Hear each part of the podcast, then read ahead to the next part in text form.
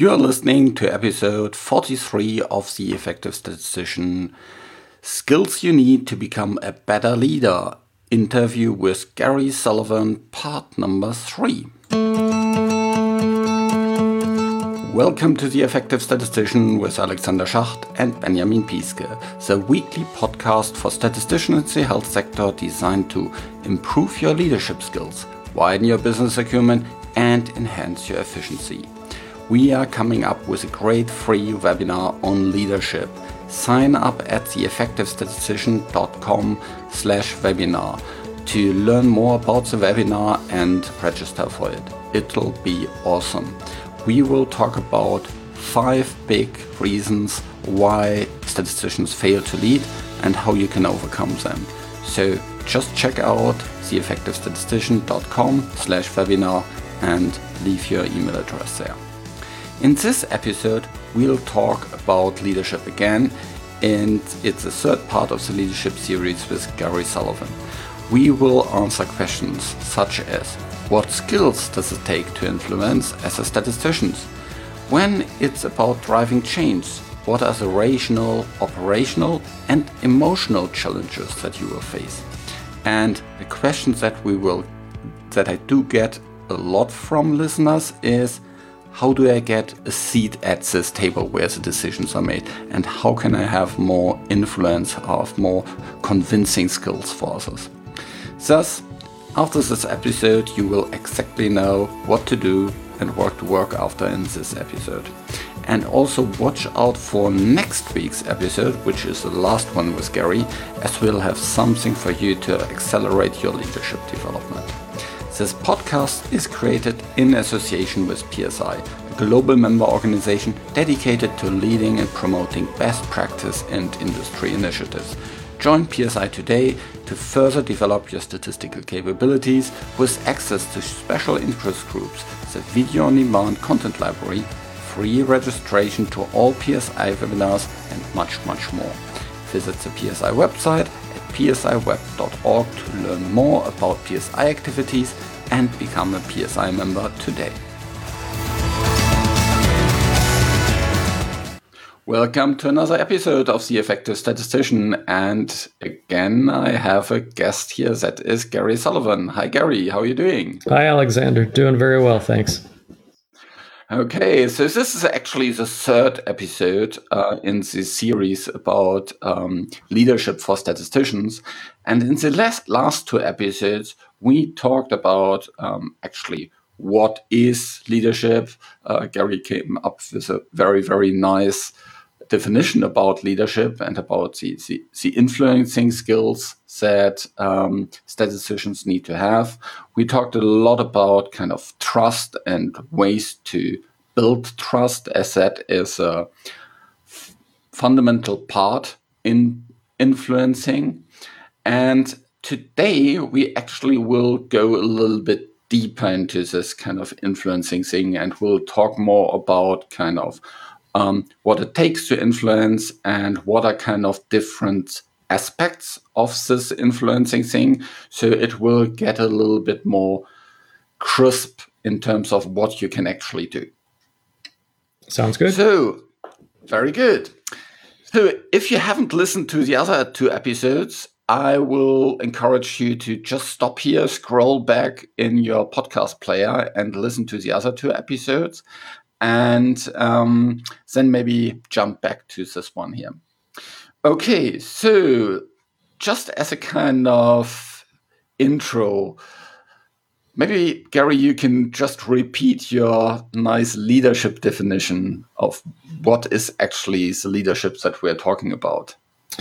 Sure. Um, we, we define leadership, I should say, I define leadership, although we've used it in some of the courses, is uh, the ability to consistently deliver value to an organization or a cause by inspiring people to take a specific direction uh, when they truly have the freedom or choice to do otherwise. Yeah, and I think there is um, some literature that says there's kind of three different kind of ways you can influence people. So I think when the first one is if you have the authority, so the role to actually influence people. So that is very often kind of what people think of first when they think about leadership. That is, you know, you're the supervisor, you're the boss, you're the manager, and therefore you tell people what to do. And that is what, what I would say call role power.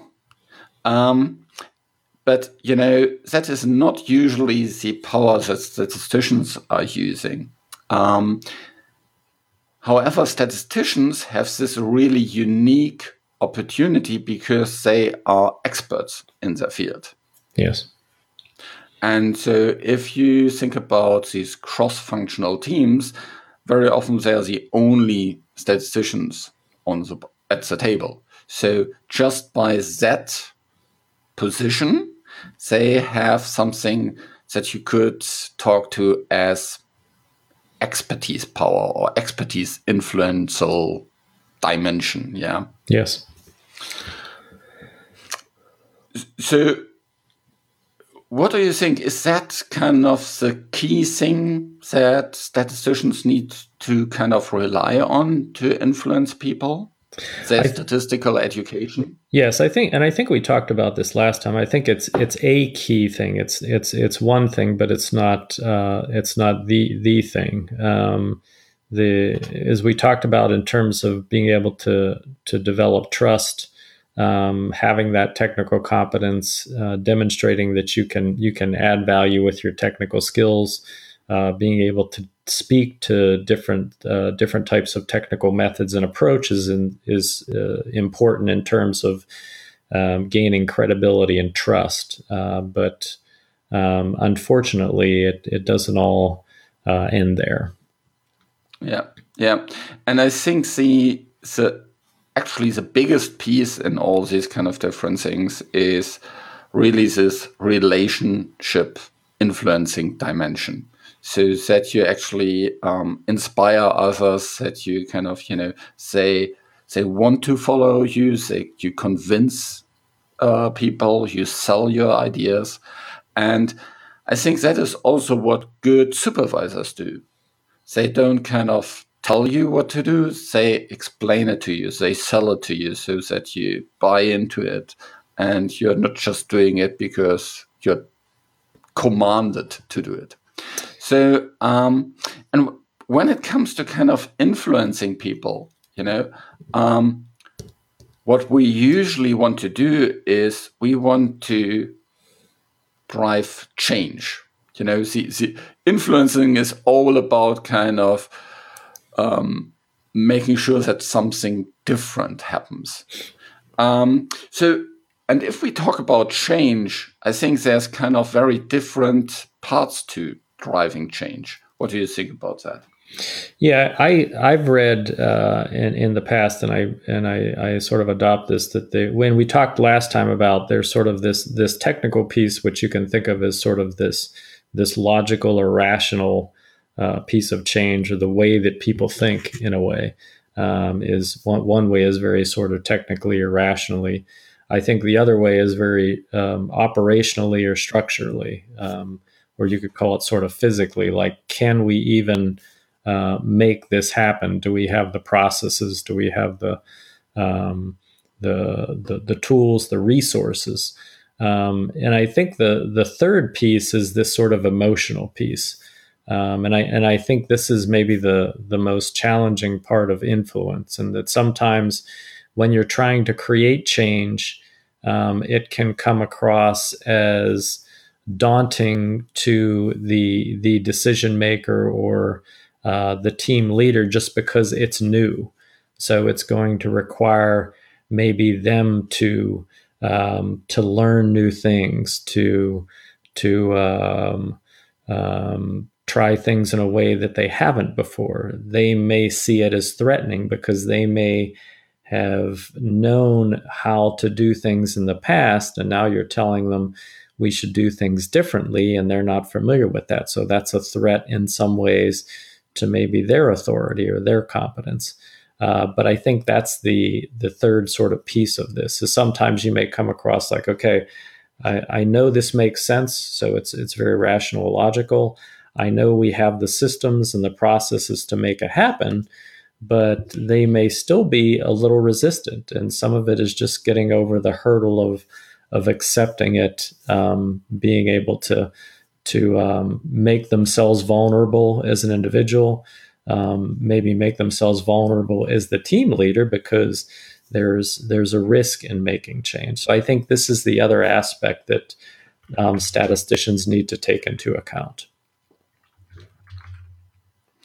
Okay, so so if I understand you correctly, it's really about this kind of um, even if you if the other person understands kind of logically that it makes sense to do things a different way, even if you have the the tools, the processes, the software, the budget, whatsoever, all these kind of things in place, and you can figure this out. You know, okay, first we need to do this and this and this and this, and it's kind of you know, from a resource point of view, everything is there. Um, still, things might not change because there is this fuzzy emotional part into yeah, it. Yeah.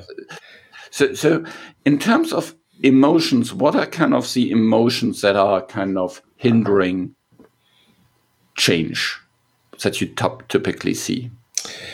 Yeah, I think I think one is the it, it can in some ways be the threat to power. Okay, so so if, if if someone has a way of doing things all the time, um, I, I can speak to um, specific instances when I was a statistician where um, I remember um, when I was working with fermentation scientists and trying to design certain experiments for them. And, and I understood, I think I came to understand fermentation pretty well. Um, and I was trying to, to sell a, a, colleague on a certain type of experiment. And they, they kept pushing back and they said, um, eventually they said, well, I said, well, th- does that just not make sense or do not, do I just not understand fermentation? And they said, uh, you just don't understand fermentation. And so I said, okay, well, m- maybe I still need to learn more. Um, but then after we left the meeting, one of the other scientists who was in the meeting with me, we walked away and she turned to me and she said, You understand fermentation just fine. They just don't want to do what you're suggesting that they do. And, and again, it's, I think we're all like that when we're asked to change the way we do something um, we have to get our heads around it because it does it can create stress it can create risk it can make us vulnerable because if it doesn't work then we're uh, we can be sort of held responsible. Uh, so these are normal he- emotions. And um, it, it, it's these types of things that we need to be cognizant of. So a lot of times it may just require um, spoon feeding people and and um, getting them to to eventually sort of buy into the change. So so present the ideas once or present it to them in a private setting where you're not in front of the team so that they can ask questions they can they can be vulnerable in front of you where they don't have to be vulnerable in front of the team you have to give them time to get their head wrapped around it. So, like I said, that they can monitor do I want to take the risk? Um, am, am I comfortable enough with this? Am I capable of, of learning it and being able to communicate it uh, to my superiors as to why we're doing it? So, all those things come into play um, when you're you, you may be proposing a, a, new way of doing things. And and those are things. That's the the other thing I think stagnant statisticians need to be sort of cognizant of. That again, you may have a perfect technical argument. You may be able to pull off what you're suggesting that uh, that the team do um, operationally, but it's that emotional piece that uh, people need to to to get comfortable. Um, if, if if I can sort of use that word with the idea of of of doing things a different way. Yeah, I'm just thinking of a um, phone call I had a um, some time ago where there was also more people on the line, and um, from the stat side, we wanted to convince the, um, the project lead that we want to do something in a different way. and actually so you know there was lots of logical argumentations. There was all the processes in place. We had good kind of track record in there. And she just didn't want to go down that route mm-hmm. in the meeting. And and um, uh, from a stat side we were kind of hammering on the logical arguments on the kind of operational things again and again and again. And it only made the situation worse mm-hmm. because we came across as being arrogant. We came across as being, you know, knowing it all. We, you know, not listening to the kind of uh, to the concerns. And um, later, I had a follow up one to one with that person, and I was actually not speaking so much. I was actually listening much yes. more, and I was kind of, you know, um, hearing her concerns and says, "Yeah, of course, these kind of things can happen," and and giving her more, much more kind of the feelings that I acknowledge her kind of fears and and things like that, and at the end, we found a really nice kind of way that we said, okay, for the first part of the project, we go with this new proposal, then we evaluate where we are, and then we, you know, make a second kind of uh, uh, second decision about the, the rest of the project. And so that took out the fear because she was kind of much more kind of fearful of the second part of the project and was much more happy with, you know, going our way with the first part. And but but I think it was really kind of this much more kind of listening, active listening. Yes. Um, and and just kind of um, going on to the emotional side. Okay, we have been through this together. We have kind of you know um, done done it a different way together last time, and it actually didn't work out quite well. Um, so playing to this relationship uh, aspects, and I think also making it safe in terms of having just a one-to-one discussion. Um, yeah, I was going to say, I think it, it goes back to, I think you, you uh, mentioned a lot of, a lot of good things there in terms of, you mentioned the word fear. Um, that's a that's a, a basic human emotion. We all have fears. And if you think about putting yourself in the position of a decision maker that uh, maybe making a call on a, um, a project that's or a change that might might cost you know so many millions of dollars or maybe even hundreds of thousands of dollars. Or if it works um, it may accelerate the project by two weeks. If it doesn't work it may delay it by three weeks. Those are all the the and, and again that's that's some of the logical stuff but you have to allow people to think through that. The initial thoughts are you know the the fear um, the the risk the vulnerability the the accountability you know those types of things um, and it gets back to the, trust thing i mean if if if i have no relation what you said about relationships if i have no relationship with the decision maker so they've never worked with me before um, they have no track record with me. Um, you, you can put yourself in their shoes and say, why should I listen to you? Um, I don't know whether you're truthful, reliable, dependable, competent, all those types of things.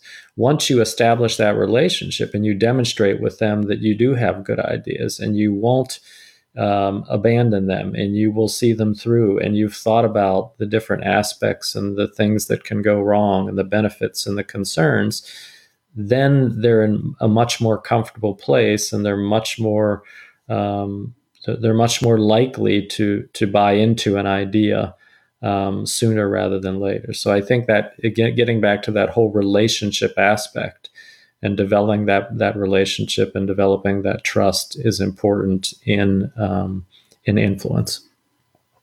Yeah, yeah, it's kind of you know you first need to pay a lot of yes. trust money to so to say into the account before you can actually pull from it.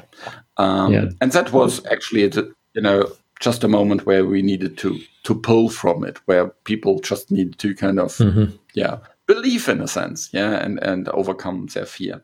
So so fear is, I think, a very very key emotion in that.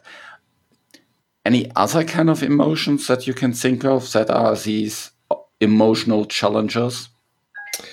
I, I think we covered um, most of them. Um, like I said, the, the other one I think is just a, in a sense, it, it is fear as well, but it may be fear of losing your authority or expertise. So, for, for example, let's suppose in, in your situation, you know, a, a, new statistician comes in and says, I have this new way of doing things, this, me- this method that I spent my time writing my my dissertation on and I want to use it. I mean that that in some ways you could perceive that as a threat that okay now is is my knowledge obsolete? Um, will I be replaced? Um, if if I don't have that that technical competence or authority, am I going to lose my ability to influence? So I think a lot of it does um, revolve around different fears that uh, that that people will have um, with, with regard to, to any change. And, and again, I think people are different from a standpoint of some people are much more willing to take on risks and, and they don't have those fears. And other people, it, it takes them a while to, to come about uh, and, and embrace the change. And, and some, you know, never will. Because the, the other thing is just the, the, I guess, the predictability of sort of the status quo. Um, if if you don't make change, you know what to expect. There's um, probably no fear. There's uh, little new stress. There's not new things that you have to learn. Um, so sticking with what works is very safe. Yeah, yeah, yeah. I, I like the um, things that you know says people that are sometimes more risk averse and people that are less risk averse. And if you have the opportunity to actually, you know, implement change and you have can choose for different projects, one of the key aspects that I consider when choosing the project are the people.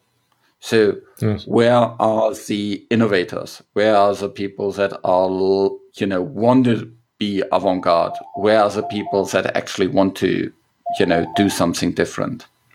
That is uh, that's a key point. Yeah, I agree. The, uh, the and that that speaks to their leadership. I mean, if if if someone in a leadership role is not willing to to to make changes or look for ways to improve how they do things how efficiently do things, uh, the speed in which they do things, then maybe you don't want to attach yourself to them because maybe they're not much of a leader. So th- these are all good yep. things to think about. Yeah.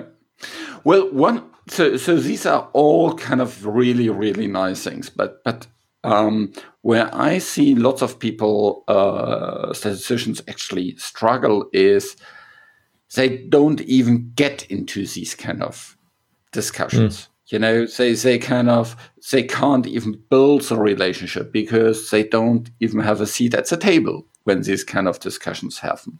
So any advice on kind of if if you're that stuck in in the you know at the beginning that you're not even invited to the meetings that you're you know not even on these committees where these kind of discussions are, um, don't know that you you know um, what do you do there in in terms of to get the seat at the table? Do you just go to the meeting organizer and need, say, "Well, I need to be there because um, I can, you know, uh, I need to learn about this, and you know, and it helps me to be there." What do you do? Yeah, that's a that's a it's a it's a problem that uh, we all face as statisticians. Um, I, I, think there's a couple different approaches. Yeah, one is it, it never hurts to ask. Um, it never hurts to to ask and say, "Can I come to the meeting? Can I attend the meeting? Can I at least just come and sit and listen?" Um, just to to be able to hear the discussion. I mean, that's helpful. Even if you can't help uh, in the meeting, it allows you to hear uh, things that you might not otherwise hear that may be helpful for you to understand the big picture, you to understand some of the key questions and challenges that maybe you don't. Um, so it, it's worth trying. It doesn't hurt to ask. I think the the best route to take is to, as we talked about, um, and getting back to the trust thing. Um, it's how do you demonstrate um, that you can add value? How do you uh, gain credibility for yourself? And that's by actually doing.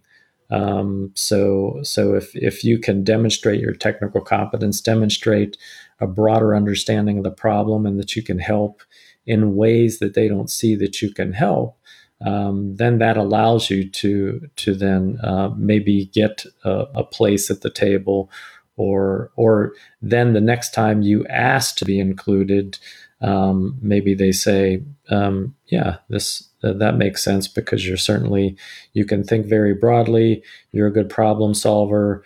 You've demonstrated key contributions to the project, and it will it will help us in that way. So, yeah. So sometimes I, I see that point, kind of that you don't want to be seen as someone that just wants to be there for for my personal kind of uh, development mm-hmm. or my personal kind of thing, um, people you're much more likely invited if for the person that invites you, they get actually additional value. So um, I think that is kind of a key thing to turn around. It's it's not about you; it's about them, and so so you need to demonstrate this value. But how do you do that if you if you can't be in the meeting? how do you demonstrate the value? Yeah, it's uh, yeah, it's that sort of um, chicken egg thing. Um, so, in, in, thinking back again to a couple uh, different experiences, I guess I've had.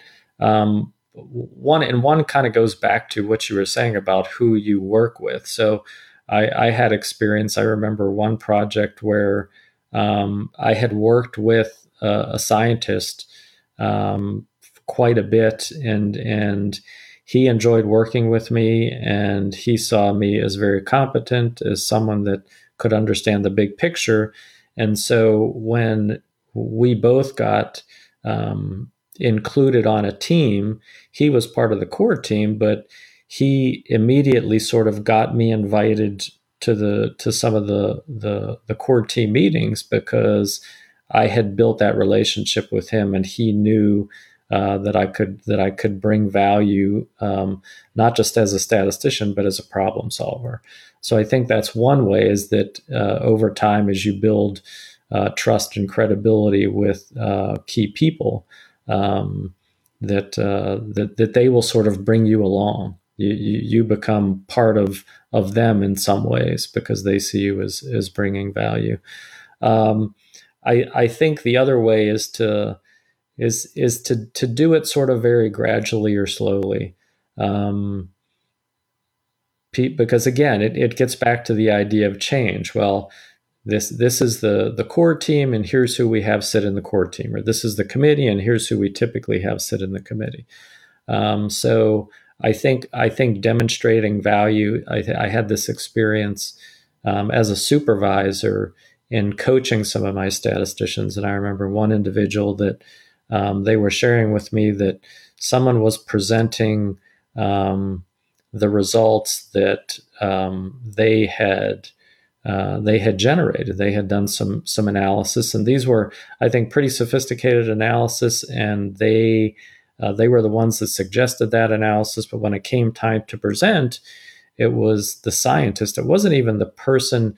This person was sort of a, I would say, uh, at a similar level to them, and um, and, and I understood, you know, that it, it was going to be asking too much to say, okay, don't let them present. You need to present this. But the first step was, okay, if if they're presenting why don't you ask to at least be in the room? And you could sort of position it as if there's any questions, I can help you answer questions. You can do the presentation, I can sit in the room.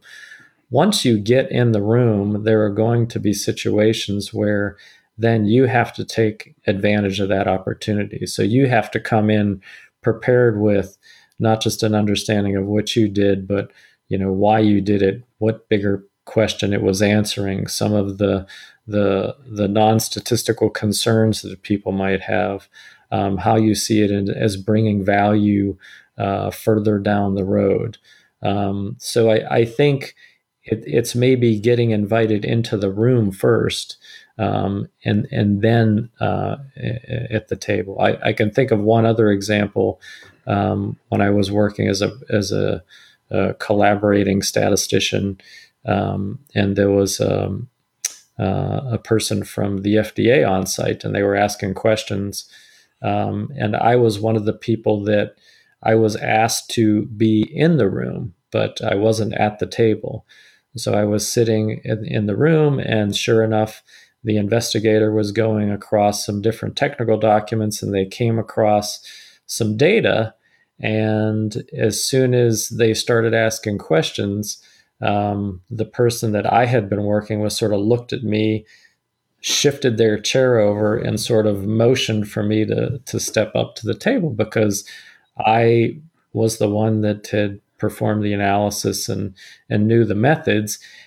And then in that situation, I was then prepared too. I, I didn't go into the room thinking I'm just going to sit back here. I was prepared to uh, to be called to the table. Um, and so when I was, I was able to answer the questions. I was able to speak um, not just in statistical terms, but in um, broader terms. This was a situation where we were dealing with um, some, um, I wouldn't say sort of contaminants, but some environmental monitoring data in a production setting. So I knew the different regulations. I knew the different uh, the different challenges within each of the different uh, rooms that were being discussed in the different uh, processing areas. Uh, so being able to speak all to all those things when you get your opportunity then allows you to get invited back to the table. So a lot yeah. there. Yeah. So, so I had a similar experience in terms of advisory boards. So, um, when I started in medical affairs, there were no statisticians invited to these um, customer-facing interactions because people couldn't see kind of why should a statistician go to these meetings with with with customers where you know physicians were talking to physicians mostly and um, I, yeah, I first kind of came into this just to kind of listen in and in, in, case there are questions. And of course, you kind of statistical questions came up in terms of, uh, I think at that time it was about uh, analysis of longitudinal data. What is the difference between uh, mixed models and an LOCF mm-hmm. analysis mm-hmm. and, and these kind of discussions. And so, so over time, I, I kind of um, showed how I can help that and actually provide unique value to to the customers mm-hmm. through that knowledge.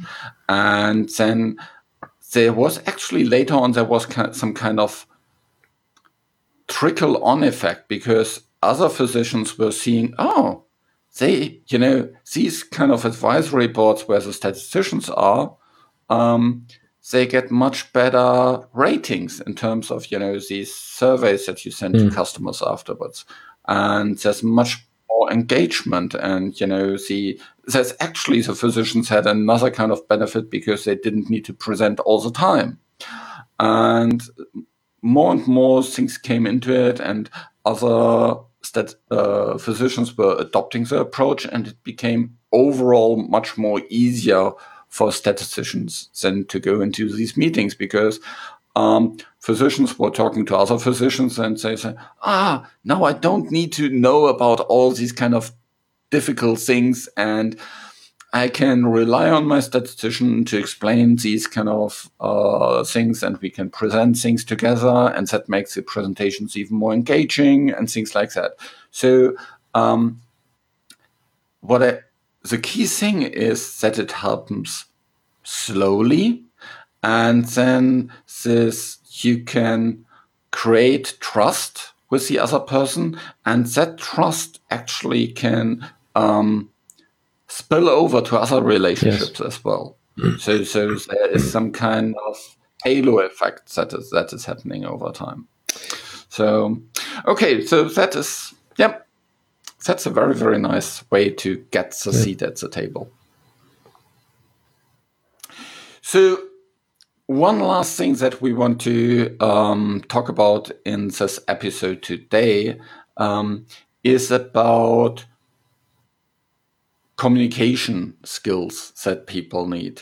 And actually, we are planning to do something more about all these kind of communication pieces as well uh, to help you become a better, more effective statistician in terms of your leadership skills.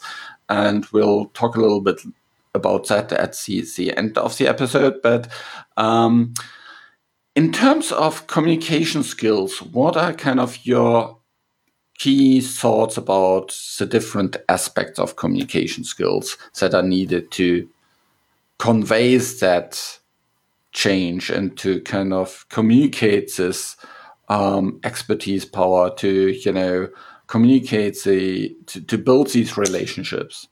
Uh, because all of that is done through yes yeah the and i think the the first thing there is just being able to communicate uh, your own expertise. And i think most um, most uh, schools and universities understand this and do a good job of it in terms of um, impressing upon statisticians that first and foremost, you need to be able to communicate statistical concepts to non-statisticians. And, and if they don't, then it's the, the really the first step that statisticians need to take um, along the lines of, of developing their own communication. Because if you can't explain to a non statistician what it is that, that you're doing and how you're doing it, then uh, it's going to be um, a, real uphill battle for you to to communicate uh, other ideas that that deal, you know, maybe partially with statistics and partially with the business or the science or or those types of things.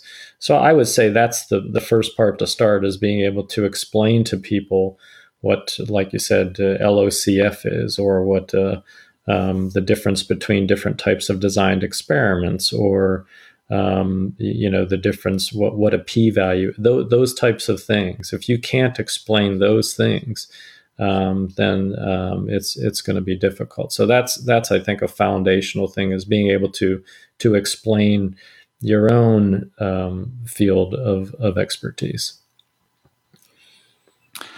And what kind of communication skills do I need to to build trust, for example? Yeah, um, and again, I, I, think starting with with what we just talked about is is is the way to to begin there. Um, the the other part is as we discussed in terms of, and I think you were given an example of this before um, when we talked about trying to create change is is listening skills. Um, so so when it, that it's it can't be um, just hey I've got some ideas and I'm going to get those ideas across to you and force them down your throat. Um, I need to to first understand what it is that you're dealing with. Um, so so in a collaborative type of setting, again, better to listen um, and then to to try to sort of impart your ideas uh, better to listen and and add value um, the ways that uh, the the team initially needs the value to build that credibility um, and then you can start to maybe share your own ideas and try to to redirect them if you think uh, they need to be redirected. So I, I, think one of the the other big things is is listening skills. And statisticians again I think this is this is a strength in terms of um, uh, a statistician's ability to become a strong leader is that um, typically in our study that um, we are trained to to listen.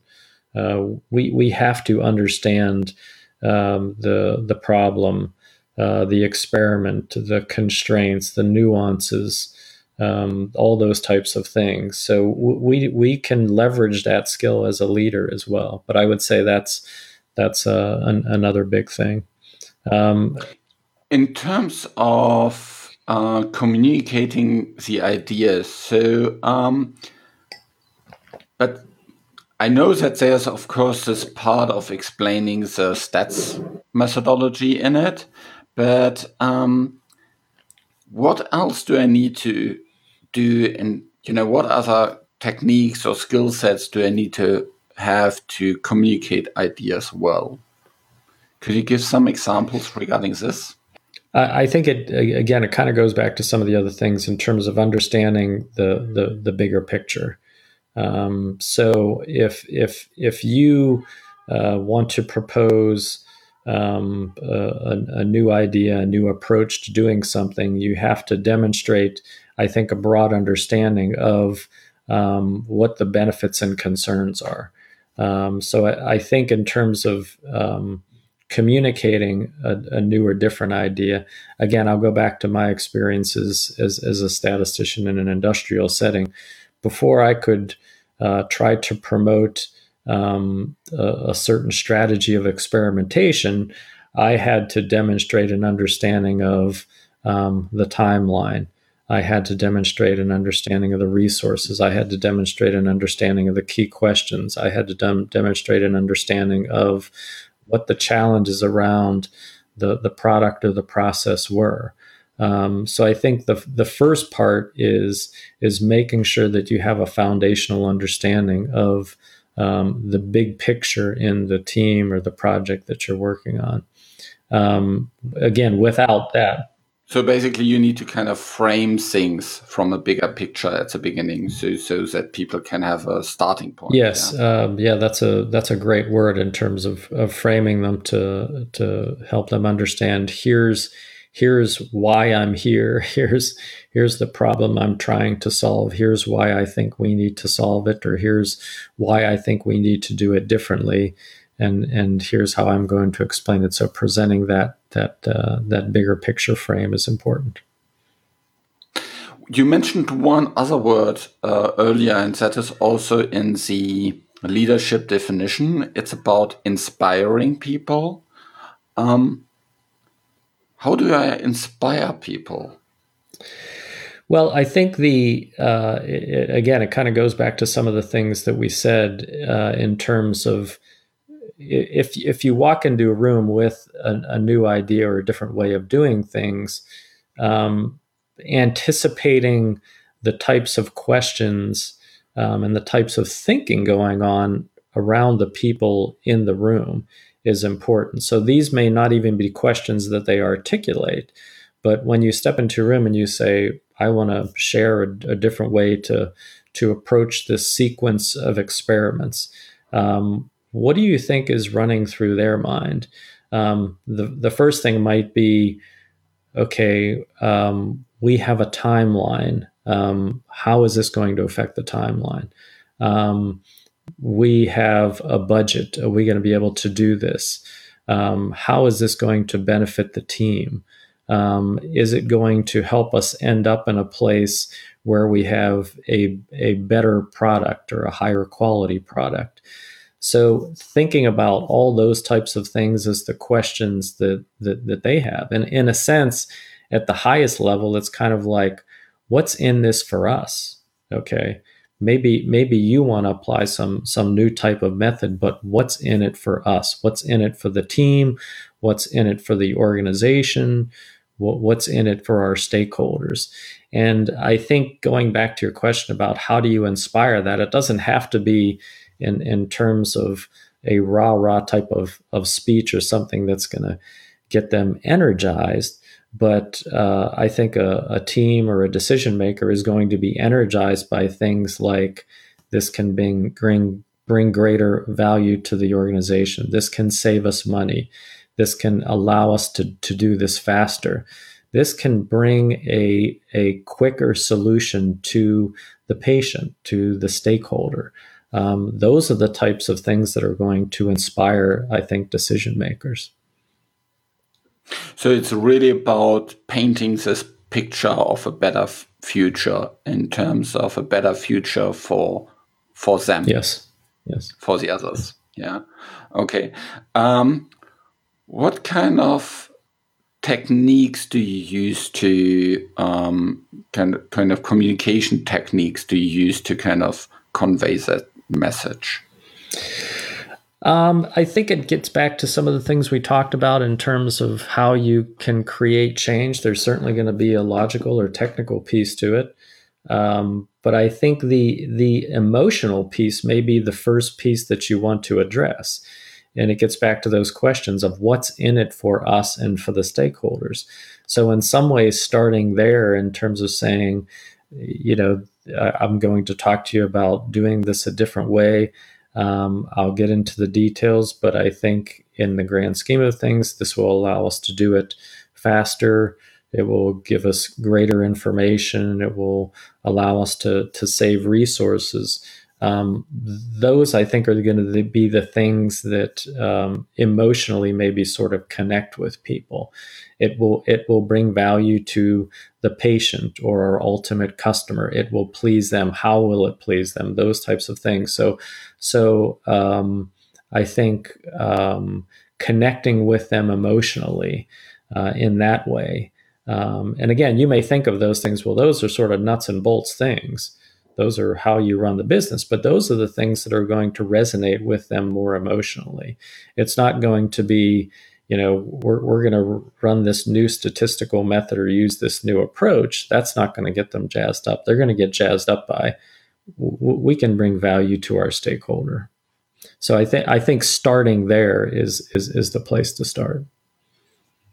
And in terms of explaining the value really tapping into these kind of emotional pieces that you kind of uh, share a story, that you kind of paint a picture, that you kind of speak to the emotional aspects of it, that kind of people will feel better, you know, that, that, you know, we will be able to do it in kind of don't know half the time or you know that will save us so much cost and um, therefore enable us to do different things um, and you know will ease some sort of pain and yes. and use these kind of um, words that trigger these emotions rather than number number number number yes. um, yes.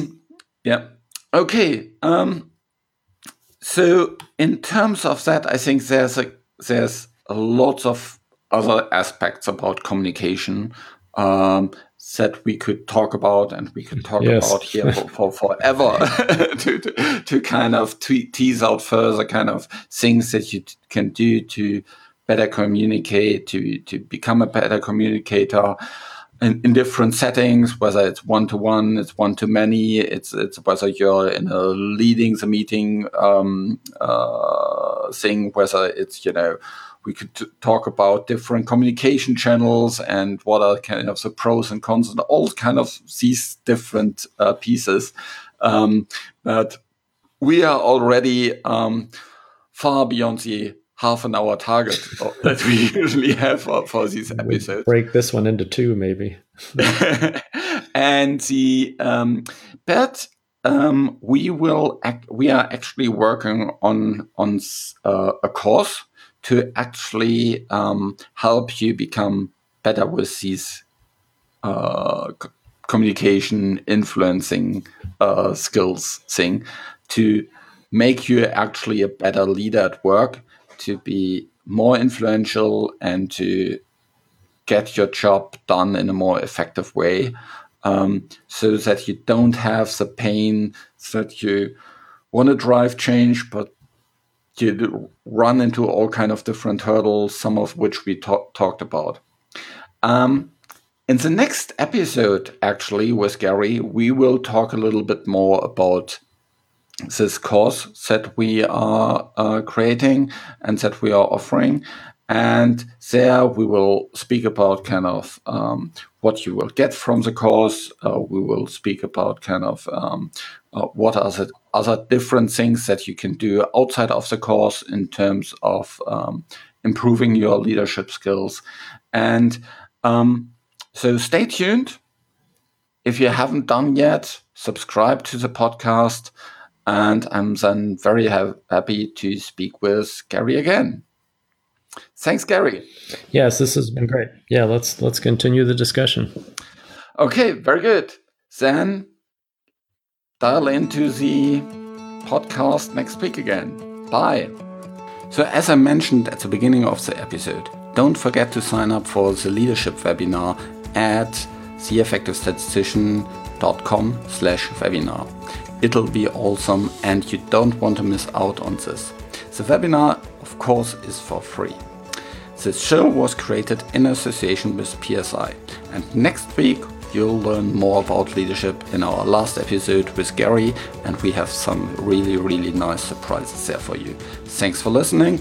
Please visit theeffectivestatistician.com to find the show notes and learn more about our podcast to boost your career as a statistician in the health sector. And again, don't forget the webinar.